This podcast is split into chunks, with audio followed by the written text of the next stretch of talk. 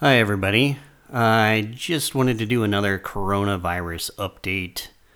Uh, so you could think of this as the last dedicated kind of news piece to this. I, I might mention it periodically, and this week I plan to get back to regular regular podcasts uh, rather than these exclusive news kind of podcasts. But it seems the initial fervor and zealousy over the panic that the coronavirus was going to be some sort of world pandemic with millions and millions of deaths comparable to the 1918 flu season.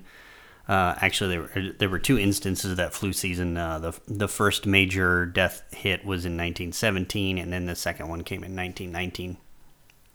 Uh, but it was the same flu. And, well, maybe the same flu. The second the second pass in the 1919 flu season or 1918 to 1919 flu season was far more vir- virulent and deadly. So virulency is kind of one of the important factors here, and that's how fast stuff can spread. And that that was pretty much ignored at the outset of this. Now, what I was looking at when I made my initial recommendations, and if you notice, the news has really changed tune quite a bit. Uh, a lot of the people who were freaking out, even uh, political show commentators, they've now come way down. They're no longer panicking. And it's because we, we've gotten a lot more good information from epidemiologists, virologists, um, people who study pandemics. And they basically said exactly what I said the first time around. And of course, you might might think I'm being somewhat conceited or there's some sort of hubris at play here, but there's really not. I'm not putting myself on their level of expertise for their subjects in general or in particular, but the statistics, this, the numbers that we could look at, and th- that was actually obviously not a good thing, but one really useful thing about this pandemic is it had it had spread inside China to a pretty fair extent to give us statistics to kind of make estimates about what we would see worldwide or what we could expect. So we could, from the numbers, um, you know, I made it clear initially this probably would have some massive spread. And it is. Uh, you know, it's not, it doesn't appear to be as virulent as the flu. Um, if it had been, we would see numbers of cases going up much faster than we are. Uh, so that, that that was one good thing we could estimate, and we could also estimate the death rate uh, or mortality rate, and we could get a sense of where it was going to hit hardest, and it allowed us to make some predictions. Now, the down now one thing to keep in mind, and the current administration's gotten a lot of flack over this, uh, which this is what's really bothersome to me is that when everything is politicized, depending on who says it. So you have uh, the right and defenders of this administration saying, well, there's nothing to worry about at all, and that's because the other side, uh, the left left side of this argument, uh, the more general facing media was trying to make it sound like this huge, massive pandemic that was going to kill, you know, maybe one tenth of the world's population. I mean, some of the reports sounded horrifically terrifying. So of course you have the two sides. They they give their message in response to the other. So that wasn't good for anybody.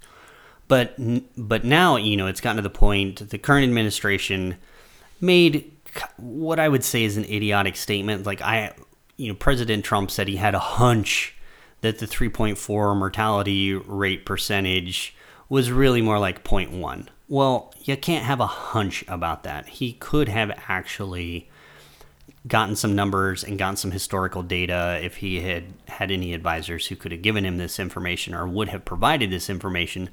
Uh, you can look back historically to the few cases we have where we look at uh, mortality initial estimates of mortality risk and what we can expect later on down the road. And his numbers are off a little bit in general. So this is just in general. can't make a blanket case for this, and this is averages over stuff I could find for the Black Plague, which, yes, if you don't know, the Black Plague still is in the modern world. There was an outbreak in Madagascar, uh, I believe either uh, last year or in 2018. Uh, stuff I could find for Zika, for SARS, for MERS, for the H1N1 virus. And in general, it's a wide average. Your, the initial estimates of mortality risk, the final estimate is anywhere from a factor of 10 to 100 less. So by that I mean if your initial, let's say your initial mortality risk is 3% like we have right now, the final mortality risk will probably be somewhere around 0.3% or 0.03%. Um, again, this is this is a huge. All, all I can base this off of are averages from past diseases and initial versus what what the final estimates were, and this could be totally different. Uh, like for example, Ebola does not fit in this categorization at all. Ebola can have, depending on time of year, Ebola can have mortality rates from 5% up to 90%. Uh, and so Ebola is one of those that does not fit into this categorization, but flu and coronaviruses, SARS, this current COVID 19 disease, uh, MERS, they, they do tend to fit into uh, this statistical paradigm. So he, he's actually not, not too far off. His hunch, wherever he came up with it, turns out to not be that bad. He he's right. We're probably going to look like look at a final mortality rate of about 0.3 to 0.5%, much lower than the current 3%. And one reason, especially in the United States, we're, we're seeing kind of a high number of deaths.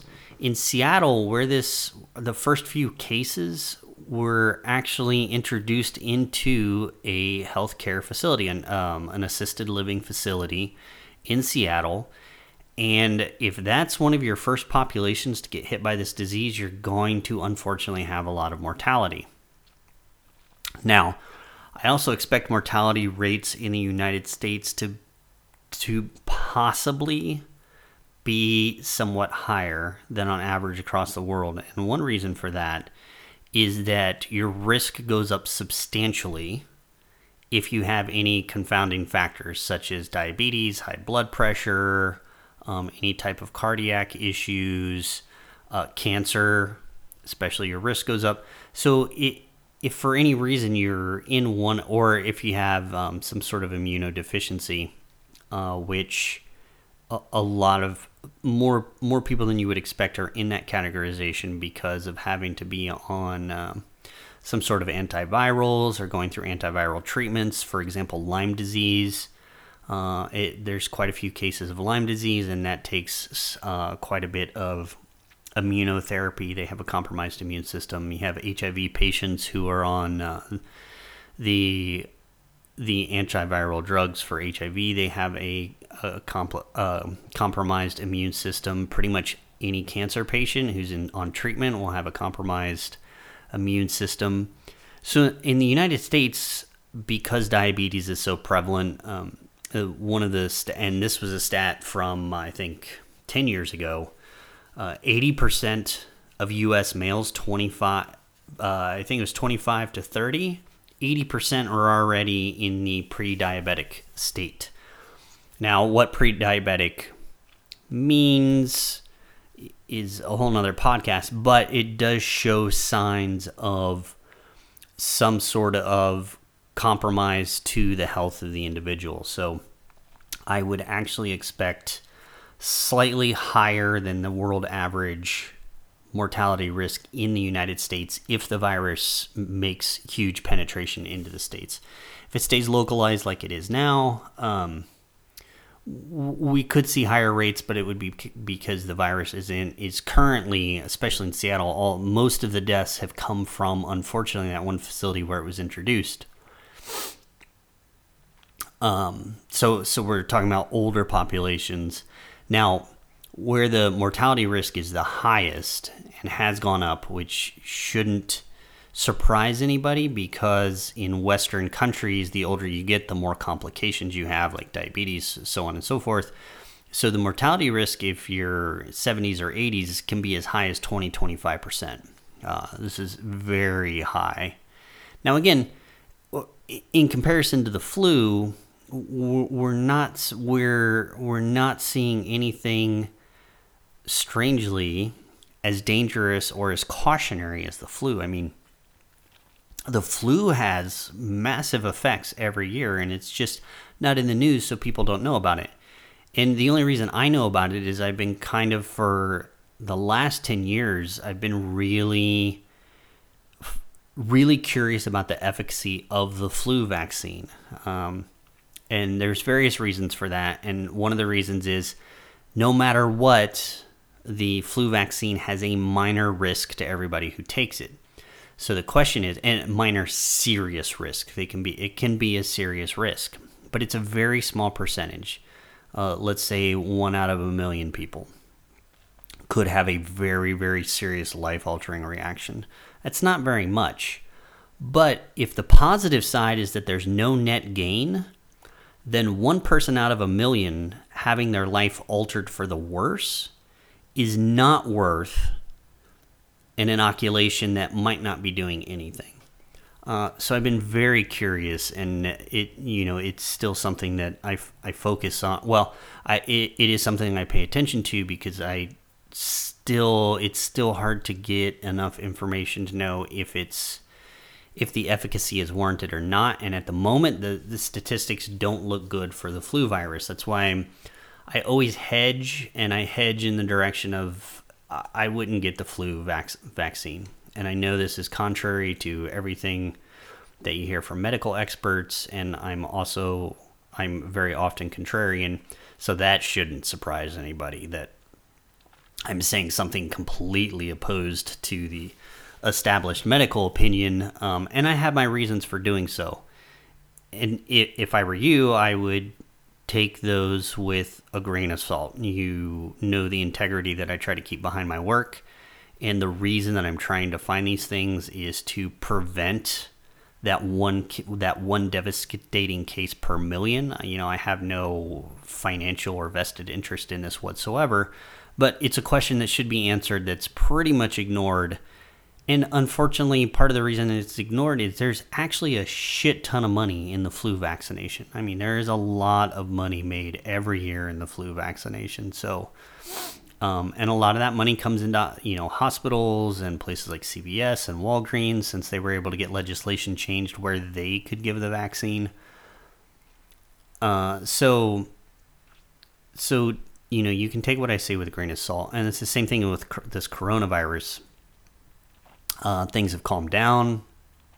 There's now instead of them trying to make panic the American public, now they're more attacking the current um, administration, U.S. administration, for problems with testing kits and not being well prepared. And, and I think some of those criticisms are warranted, and some of them are very misleading. For example, they talked about the the initial coronavirus testing kit and people being tested, they had a lot of false positives. And so they, they took back the kit.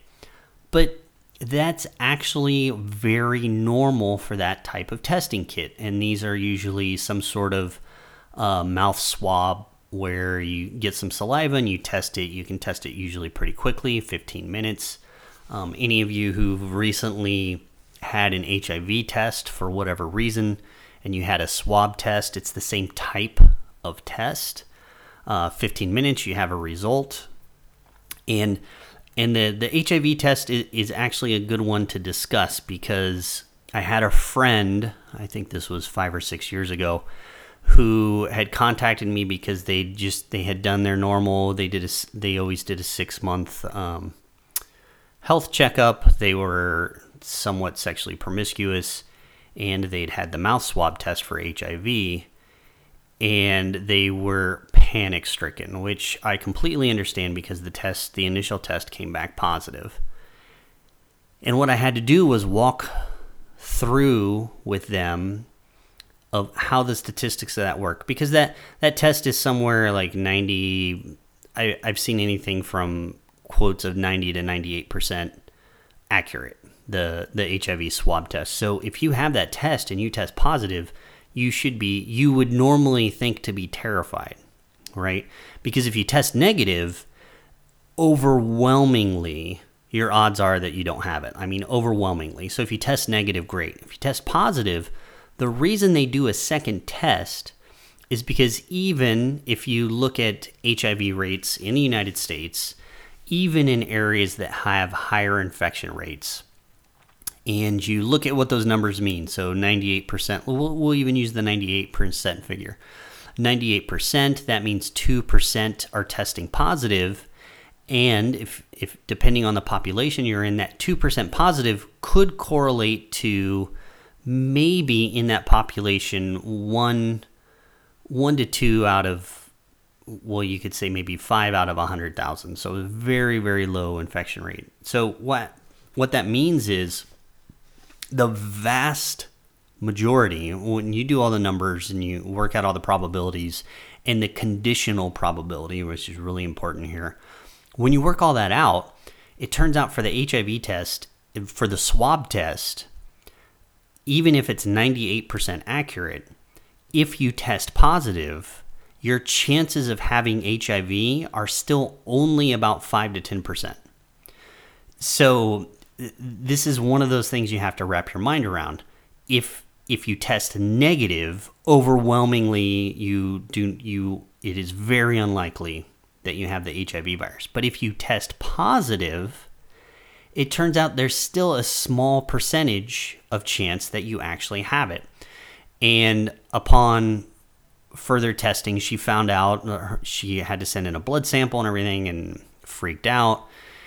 And she went through the terrible situation of contacting her current and previous partners to tell them that she had tested positive uh, which I told her was premature, that she should wait until she had a, official, although, you know, she, I wanted her to be able to explain to them what this possibly meant. So she had somewhere a five, five or 10% chance of being actually HIV positive.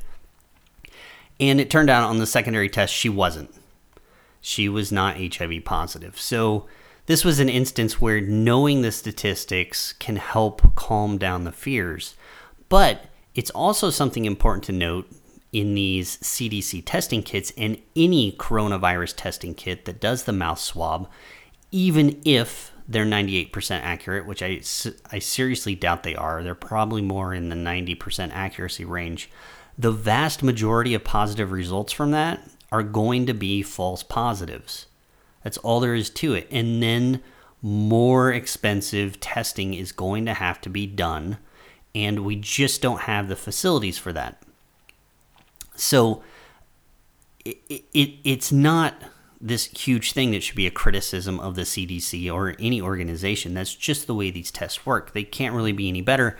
And since we don't have a lot of data for the coronavirus, it's really hard to even get those statistics correct in the first place. We have to wait till we have large populations to work with what the real statistics are. So, in that instance, I mean, really, the thing to do is to just assume if you come, if you feel like you have a cold, you should assume that you have the coronavirus. I don't care if it turns out to be the flu. I don't care if it turns out to be the cold.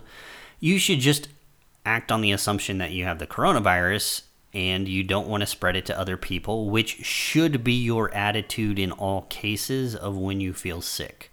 You really don't want to spread it to other people if you can avoid it. And then a lot of this panic could be mitigated with you know, you feel sick, there's a potential you have it, stay home, you start to have massive respiratory problems or significant respiratory problems, especially at night, then that can be mitigated and dealt with initially with an inhaler. Um, Ventolin is one of the brand names. It is a um, it has albuterol in it, which is a stimulant. Which, when you inhale it, inhaling is the the the method of choice for taking this in this situation. Is what it does is it curbs the immune system response in the lungs when you inhale it. That's what these type of stimulants. There's another one, clenbuterol, which actually can do the same thing uh, systemically. Albuterol can do it systemically as well if you take it orally. Um, but trying to introducing it into the lungs can decrease the immune response in the lungs, and it's your own immune response in the lungs that is causing the massive respiratory problems. So, you know, a lot of the mild and even somewhat severe cases could be taken care of with an inhaler. And then, if the inhaler is not effective within a day or two, then you could come back for more serious treatment. So, a lot of the criticisms that are being foisted upon the current administration, the CDC, uh, FEMA, all of the these different things, and and even the bill to allocate 8.3 billion dollars to uh, fight this coronavirus outbreak, I I feel like it's still a we still have a bit of an overreaction, and B we're putting blame on institutions and on people that is completely unfair, and part of that blame is politically motivated. Most of the people making these claims clearly help hate the current administration. Um, whether that's justified or not, they do, and they are becoming polemic to make things look as bad as possible. Um, and also this these type of criticisms can hamstring the medical community from making the right decisions. So first painting it as a panic made people go rush to the hospital at any signs of a cold or the flu or anything else and any potential minor signs of respiratory problems if an inhaler was the right choice to mitigate symptoms while your body healed itself there there are a lot of people that would not take that or would feel like they were just being brushed off. So it would give them a negative impression of the response as well. And that's what really bogs down the medical system and hurts things. So I just wanted to put all that out there so people can put all this in perspective and to understand why now the media in general has come around to what I originally said um, it's just the problem is the media doesn't really have very many. I'm not going to say intelligent, but numerically savvy individuals, and they also have a, a, very specific purpose, which is to get people to listen and to get people to continually listen because their paycheck comes from viewership. So there were a lot of a lot of balancing effects there. Now, we also had an interesting social experiment, too. One thing that also happened this week that I think had a major role to play in ratcheting back the panic on the coronavirus. And this is very interesting because it should tell you the goals of most people who are whatever uh, YouTube famous, kind of have large YouTube channels. So I think I, I mentioned that there were a lot of couple weekends ago, there were so many YouTube channels that had nothing to do with health or anything else talking about the coronavirus and how dangerous it was and blah, blah, blah. And then YouTube instituted a policy that any video talking about the coronavirus would not be able to get ad revenue. And what's amazing is overnight, those videos disappeared. People stopped making them for one. And for two, they moved them over to systems such as Patreon to where you had to pay to get the content. So, in other words, they weren't giving their assessment of the coronavirus for any altruistic or informational purposes whatsoever. It was an attempt to get advertising revenue, and it was it was amazing that one policy changed by YouTube uh, whether you are in favor of that or not, I think it was the right move. They did not censor content at all. They just made it so that you couldn't profit from content that should be purely newsworthy and shouldn't have a profit motivation behind it. That's the problem with media today. Uh, with news media today is there's a huge profit driven purpose for creating even news content. So I think YouTube made the right decision. They demonetized those specific videos, not channels, just those videos. And suddenly those videos disappeared.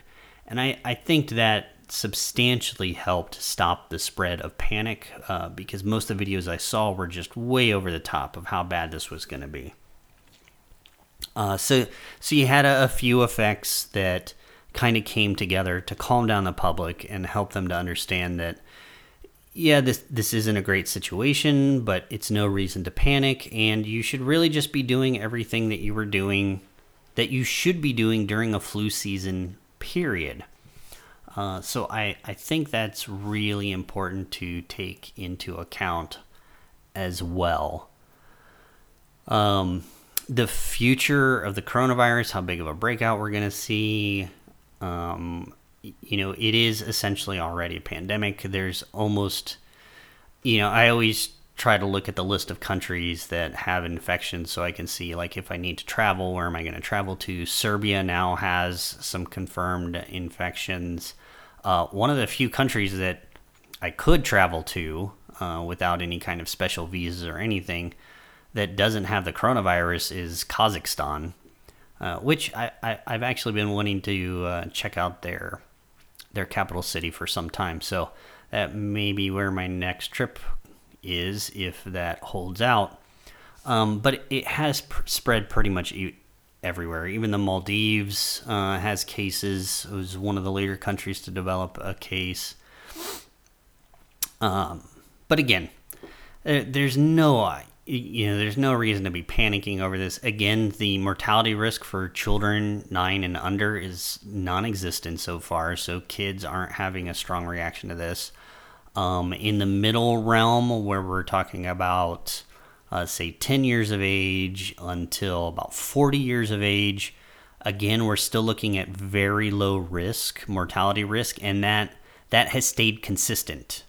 Uh, that we haven't seen that rise at all. Even though the average mortality rate has gone up, the the average rate amongst that age groups 10 to 40 has not increased at all what we've seen is again like in Seattle we've seen very compromised populate we've seen it introduced into compromised populations which has skyrocketed the mortality risk which is incredibly unfortunate again historically that means the final mortality risk on average across everybody whether they're compromised or not is likely to be somewhere between 0.3% and 0.03%. And that's just based off of historical historical numbers of initial mortality risk versus when we finally have a handle on who had it, how many people, so on and so forth. It usually drops by that factor of 10 or 100.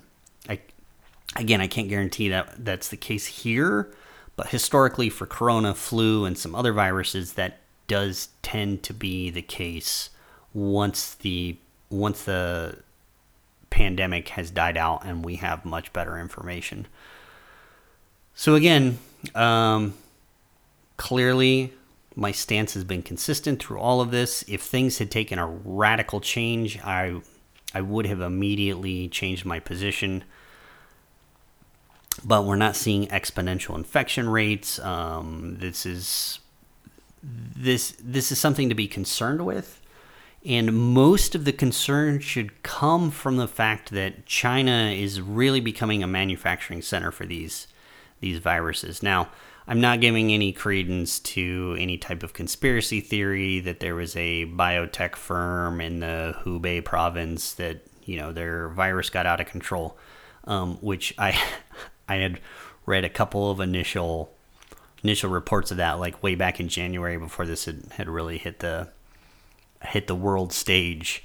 Um, that that's not the case. the The case is actually much much worse. Uh, just like SARS, which was another type of coronavirus, this this is created specifically in what's called their wet markets, and these are farmers markets essentially, where people bring in live animals of all types of different species, from bats, pangolins, which you can look up what those are um, to uh, civet cats, like all kinds of animals that are somewhat exotic that people eat, even though it's a small po- it's a small percentage of the population that eats these these animals because they're marketed. They're basically if Goop, if the com- if the company Goop existed in China, they would be promoting these wet market animals because they're all like rhino horn, all those kind of things. They're all marketed as like health, protection against disease,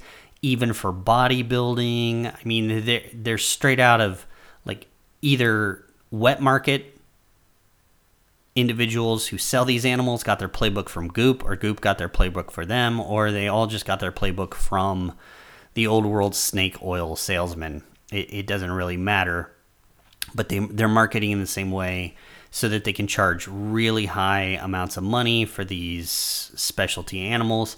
And what happens is these animals are brought into the wet market, the cages are stacked up on each other.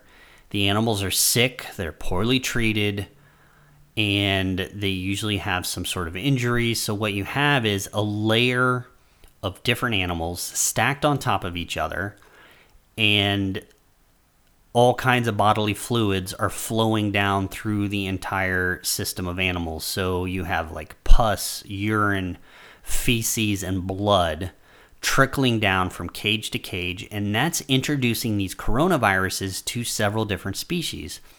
As they're introduced to these species, what happens is that the coronavirus can mutate enough to get hold in a new new species, and as that happens, it also humans get exposed to it as well, and they're getting exposed to a mutated virulent version that will eventually take hold in the people as well. So SARS, SARS came SARS was created in a wet market. And when it was discovered, China shut down the wet market and they put a moratorium on wet markets for 6 months and then they opened them back up. And this is a case it's it's like a billion dollar industry now. So China doesn't want to lose that money and there's a lot of money that is petitioning their government to not shut them down. Well, this time, the only ray of hope is this outbreak is going to cost China billions and billions of dollars. I, I read a I read a report on the economics of of the flu on economy, and the flu can cost even just in an, a regular year, like last year, sixty-one thousand dead. I think fifty-three million infected in the United States. The long-term cost of each flu season can be potentially tens of billions of dollars, even potentially up to for a really bad season. Uh, the estimates went up to $100 billion over the long term. We wouldn't see that immediately, but over the long term, this is the, the loss. Well, when you put in quarantining one of your main manufacturing centers of your country and having to shut down all production and the ripple effects that that will have, other countries are already trying to figure out other sources of materials in case this happens again. So China is basically really hurt its import industry in this instance. So in in this in China, even though this cost will be mitigated throughout other countries in the world, in China this could end up costing them half a trillion dollars in the long term or more this outbreak.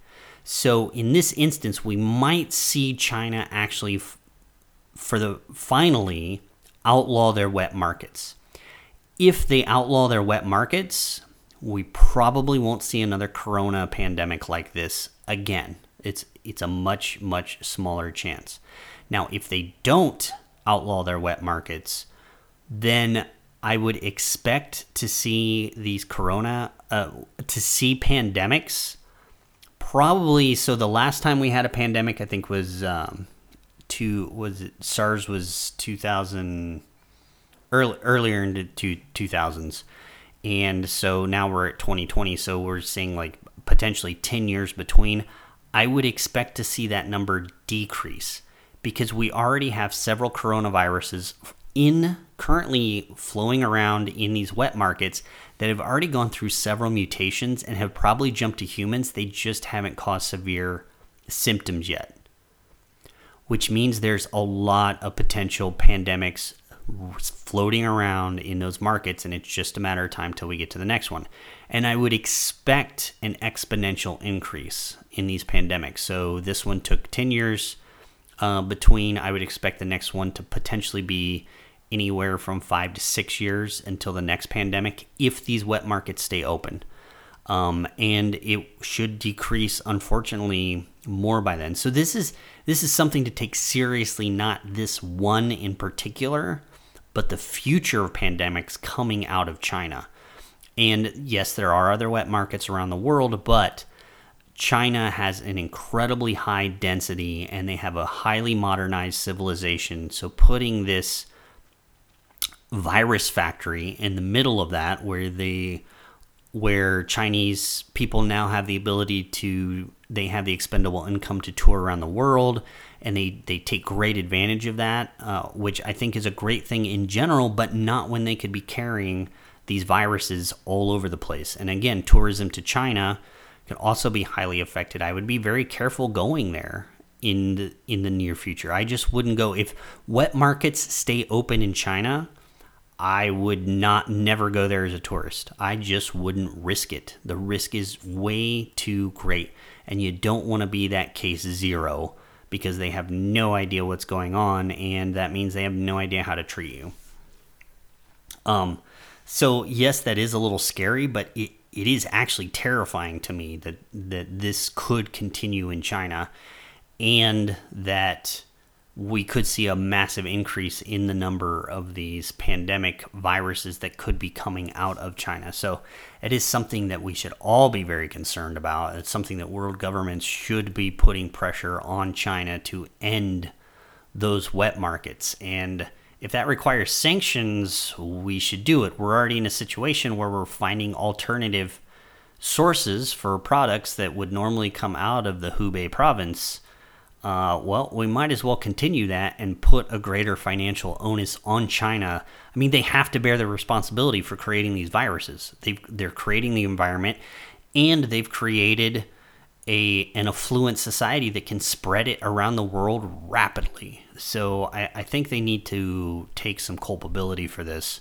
Uh, odds are they won't, of course, um, because they didn't after SARS, even though it's clearly the source of the virus, and clearly the health officials, even there and around the world, were warning China that this would happen again. And it happened again. So it'll be interesting to see what they do, and it'll be interesting to see what the international community's response is because it should be pretty severe. I mean, this morning, Italy basically quarantined the entire northern part of its country, including its financial capital, Milan. That's 16 million people that are quarantined. I mean, that is extreme.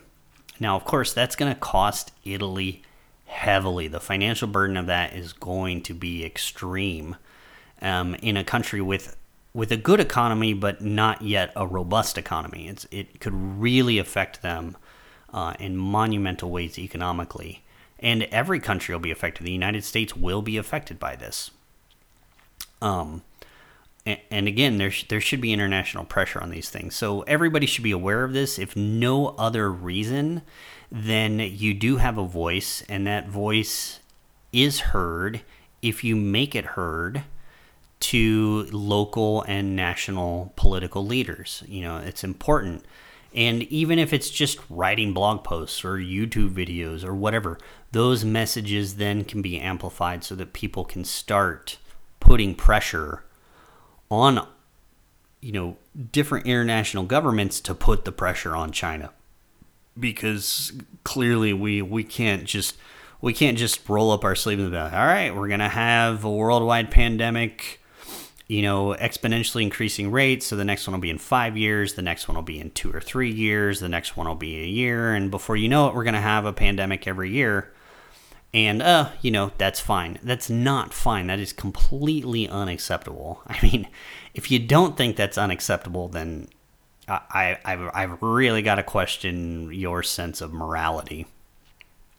Um, so, yeah, um, I think that's all I have to say on the matter at this time. So, this coronavirus season, again, you still shouldn't be panicking. Take regular precautions. They canceled South by Southwest in Austin, which was a good decision.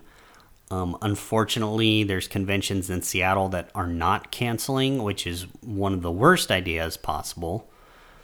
Um, to bring a bunch of people into a city that has the worst outbreak in the country at the moment, and then all those people are going to go home. Uh, that's not a good idea. That's how that's how viruses spread rapidly in the modern world. Um, so if you are scheduled for any of those conferences, I just I would probably not go, even though you you may not or probably won't contract the coronavirus. Uh, if you do, you could seed it in a location and cause a pretty significant spread, especially if you are asymptomatic. If you carry the virus and you had symptoms so minor that you didn't notice, the that's the most dangerous form of transmission because you just don't know so you're not taking the full precautions that you should and, and you're not going to stay home so on and so forth um and and again some of these things are just things we should be doing during flu season period. Um, but we don't and we don't really pay that much attention to it. Uh, so i think that's it. Uh, i'm glad that finally there was enough enough of the scientific community coming out to give the facts as I tried to and to interpret the statistics realistically, as I tried to do in the very first podcast, uh, to quell the panic that was being festered um, by various outlets.